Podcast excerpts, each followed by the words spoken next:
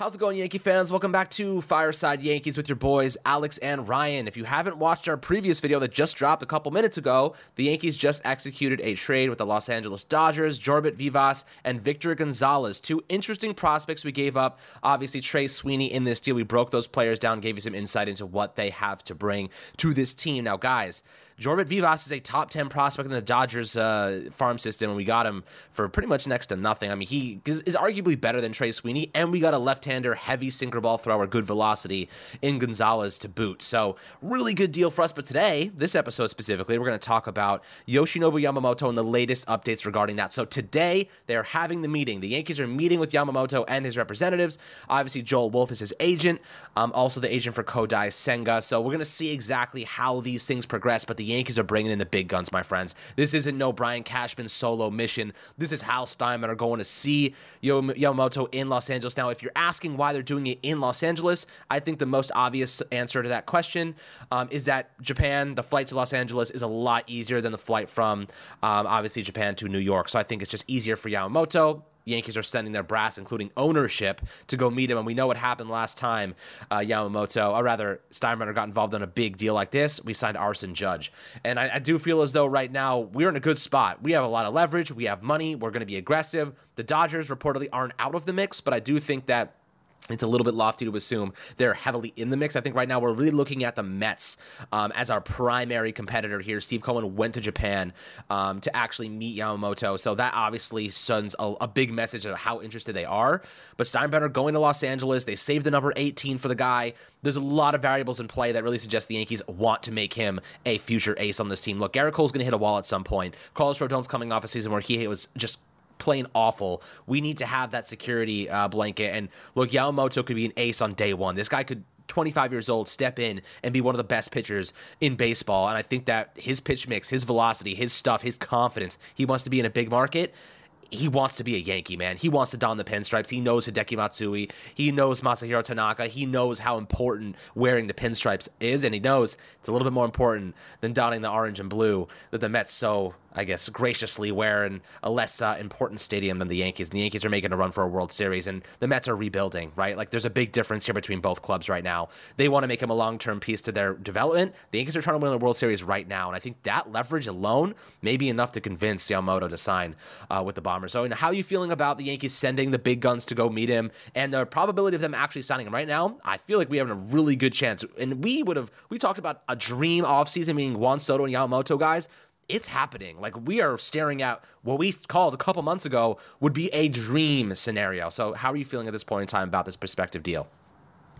Yeah, so, you know, looking at the Yoshinobu Yamamoto sweepstakes, let's make one thing very clear, right? The top bidder is going to win this bidding war, right? Like Michael Marino came on our podcast last week and was very clear about that. Look, Yamamoto does care about the history uh, of organizations. He thinks that matters. But, you know, if the Mets make an offer of $275 million and the Yankees make an offer of $240 million, it's not really a question about what he's going to take. But if we're talking about the Mets make a $275 million offer and the Yankees make a $270 million offer, that's where the Yankees might have the edge there. Now, looking at Yoshinobu Yamamoto, uh, you know, I know there's a lot of questions about, hey, is this a guy you're going to commit that type of money to, knowing number one, he has never made a pitch at the major league level, and number two, the fact he's going to be coming over from Japan. Japan is a different baseball. It's a little bit easier to spin. It's a little smaller. Um, it's less slick. Um, you know, and another variable here is, of course, they pitch on six day rotations and not five. Um, but look, this guy's talent is it's it's truly that good. There's a reason why the New York Yankees, among other teams, they're willing to make offers north of 250 million dollars and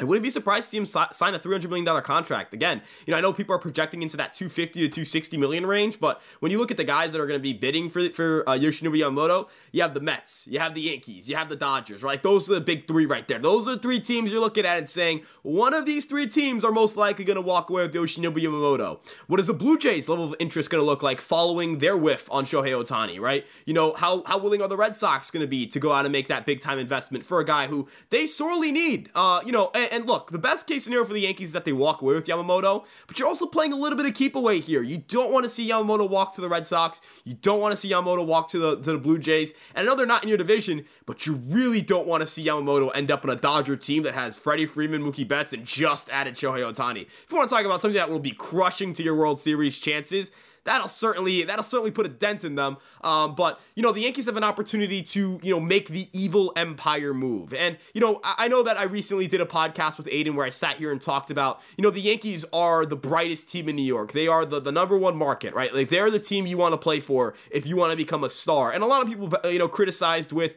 you know, well, he'd be a star anywhere. Yeah, a baseball star. He'd be uh, you know, if you're into baseball, you'll know who he is. I'm talking about international. I'm talking about a type of guy that you go, hey, do you know who this is? Oh yeah, I don't watch baseball, but I know who Yoshinobu Yamamoto is. The type of guy that when you're sitting at a bar and you're, you know, you're trying to flirt with a girl, you're flirting with a guy, whoever it may be, uh, and they're not into baseball, and you're like, yeah, you know, I'm into baseball, and they're like, oh, what team you root for? You go the Yankees. They go, oh yeah, Yamamoto plays for them. I know that guy. That's the type of star you become. I'm not talking like, look, no disrespect to guys like, you know, you know, they have stars over the league, right? You know, like Julio Rodriguez is a star. Um, you know, uh, Bryce Harper is a star. Bryce Harper's the guy that everybody knows. Mike Trout is a star.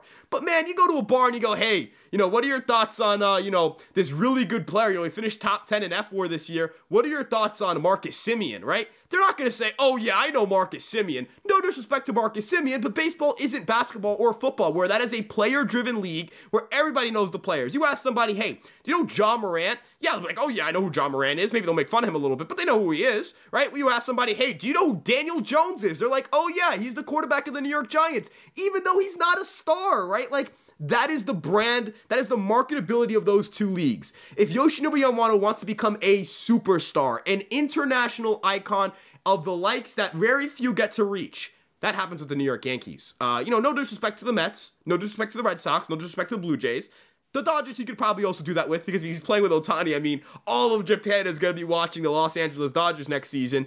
But for the New York Yankees, look, you go play for the Yankees, you go, I mean, go travel anywhere. You see a baseball cap, it's a Yankees hat, right? You go anywhere. You go, you know, you talked about like, you know, contention, right? Like, what are the Mets situation contention wise? The Red Sox, right? The Blue Jays and Dodgers are in that same camp with the Yankees, and the Dodgers more so, where they can say, yeah, we are contenders. We're going to win games next year. We're going to compete in the postseason. We do it almost every year. The Red Sox and Mets don't have that argument, right? And in terms of historic franchises, I mean, the Red Sox, Yankees, and Dodgers are certainly historic. Would you call the Mets and Blue Jays historically great franchises? Not necessarily. Again, Yamamoto wants the spotlight. Come play for the biggest market in your city, in the country, arguably in the world. Go play for the New York Yankees. That's where you want to be, Yamamoto. I'll even throw in another thing here. Why, if he wants to be in the spotlight, if he wants to be the guy, you're not going to the Dodgers because you are not the guy there. Ohtani's the guy there. You know, you are going to be playing second fiddle to Ohtani your entire MLB career if you are Yamamoto. If he comes to the Yankees, he has a chance. And, and, and this is what would this is what Steinbrenner if I if I was him and this is what I would say to him look if you go to the Dodgers man Ohtani's the superstar there he's gonna get all the attention he's gonna get all the credit but if you come here like you sign a seven eight year deal with us eventually you're to you could take Gerrit Cole's spot. Gerrit Cole is one of the best pitcher, was the best pitcher in baseball last year, and you have a chance to to succeed him in the future and become the ace of the New York freaking Yankees. Like you said, you go to a bar, you see someone with a Yankees hat, they probably don't even know what the freaking baseball team is, but they're wearing a damn Yankees hat. That's how big that brand is. People just wear the Yankees hat for fashion. People come here buy Yankees hats because it's fashionable. If you if you're Yamamoto, and you want the layman fan to know who you are, you go to the Yankees because you're going to be you're going to be in the shadows of Ohtani in Los Angeles. But again, like you said, money does talk. But and I don't think the Yankees are going to are to let the money scare them away. I don't think the Dodgers are going to after spending 700 mil. I know they deferred a lot of money, but 700 mil on Ohtani. I don't think they're about to dish out 300 mil for Yamamoto personally. I think the Yankees are about to dish out 300 mil uh, for Yamamoto, especially because they've already acknowledged that Juan Soto could be a one year rental deal. Like if Juan Soto leaves, at least your starting pitching rotation is absolutely phenomenal, and you can figure out a way to bolster the outfield. Obviously, next year is, is going to be interesting because you have Verdugo hitting the free agent market and Soto, but you also have Jasson Dominguez coming back. Maybe Everson Pereira takes a big step forward. Um, there's a lot of variables moving here. But look, this is the truth. You have Juan Soto guaranteed one year. You have Yamamoto on the free agent market, who's all it's going to cost is money. The Yankees are trying. Juan Soto says to me and Ryan, I know it says to you, they're trying to win a World Series in 2024. That is a move to win now with Gerrit Cole and Aaron Judge in their primes. Are you really going to knock at Yamamoto right now for that? You know what I mean? Are you really going to stop just short of making a real push for a World Series championship? Are you really going to stop at the one yard line? The only thing missing is a elite starting pitcher, and you can get him. Are you going to stop right there? No freaking way. Hal Steinbrenner, like you said, is turning evil empire on our ass. He's turning into George. George, he might have rolled over in his grave a couple years ago, but the guy's in his grave freaking giving him a standing ovation right now. I gotta say, he must be in his grave freaking cheering, fist pumping. Let's freaking go. This is what I left my team to. This is what I left my my my legacy to. Someone who's gonna try to win. Spend your way out of adversity. You have the money. You have the resources. Let's freaking go and win a championship. We haven't been to one in over a freaking decade. Yamamoto he gives you that one, two, three punch in the in the playoffs. You have Rodon, Cole, Yamamoto. Who the hell is stopping that if they're all healthy? You know what I mean? This is what sometimes those playoff games, it's a two to one win. Juan Soto hits a solo shot and Yamamoto pitches seven scoreless innings. That's what a playoff win looks like sometimes. Yankees have a chance to make that a reality. Hal Steinbrenner going to LA, going to meet Yamamoto in person. I mean, last time we saw him do that, you know what happened, my friends. He, he, he, went and did it with Gerrit Cole. He did it with Aaron Judge, and now he's going to do it with Yamamoto. And when Hal Steinbrenner gets involved, he very rarely loses out on a player. Very rarely. This could be a, very, a historic bidding war for an international pitcher like this because of Steve Cohen's existence in this equation. I think the Dodgers will bow out pretty early, but they want the Mets want freaking Yamamoto, man. If the Yankees match that offer, he's gonna choose the Yankees because he has the he has the chance to be the guy, the guy of the future, and win a championship next year. Not wait two or three years for the Mets to be ready. He can win a freaking chip this year, um, and he can get paid like a freaking madman. So, I mean, this is the truth. This is what I would be thinking if I was him. You got a chance to be a part of the most historical franchise in baseball. You have a chance to be a championship winning pitcher in year one of your MLB tenure and succeed Eric Gerrit Cole in the future as the ace of the New York Yankees as an international phenom who everybody freaking knows. That's what you have at your fingertips. That's what I'd be selling if I was Steinbrenner. What does Steve Cohen have to offer? Money and a chance to win in three, two, three years. That's what he has to offer, and no international uh, respect, no international really, uh, you know, aura and image. It's going to be the Yankees that freaking get this guy because they're willing to spend, and they got the image and they got everything they can to throw out this guy. So. Love your perspectives below, as always, my friends. I know a passionate rant by Ryan and I, as always. We are excited to complete the ev- evil empire takeover right now. And I know a lot of people are taking shots at Yankees fans, like, oh, you're spending, blah, blah, blah, blah. And, like, you know what? Your teams could spend too. Your owners are just cheap as hell. That's the truth. So, you know, you want to take shots at the Yankees? Our owners actually give a shit. They actually want to win games. They want to spend. They want to put money back into the product, into the organization. Every other owner is just taking it. It's a revenue sharing league, man. They take their money, pocket it, and go buy a freaking yacht. Not our fault. It's not our freaking fault. Our ownership wants to win and have a legacy. You know what I mean? And we're gonna enjoy every second, every freaking second of it. It makes me happy. I'll take all the dopamine hits we can get because last year was absolutely horrendous, and we spent a lot anyway.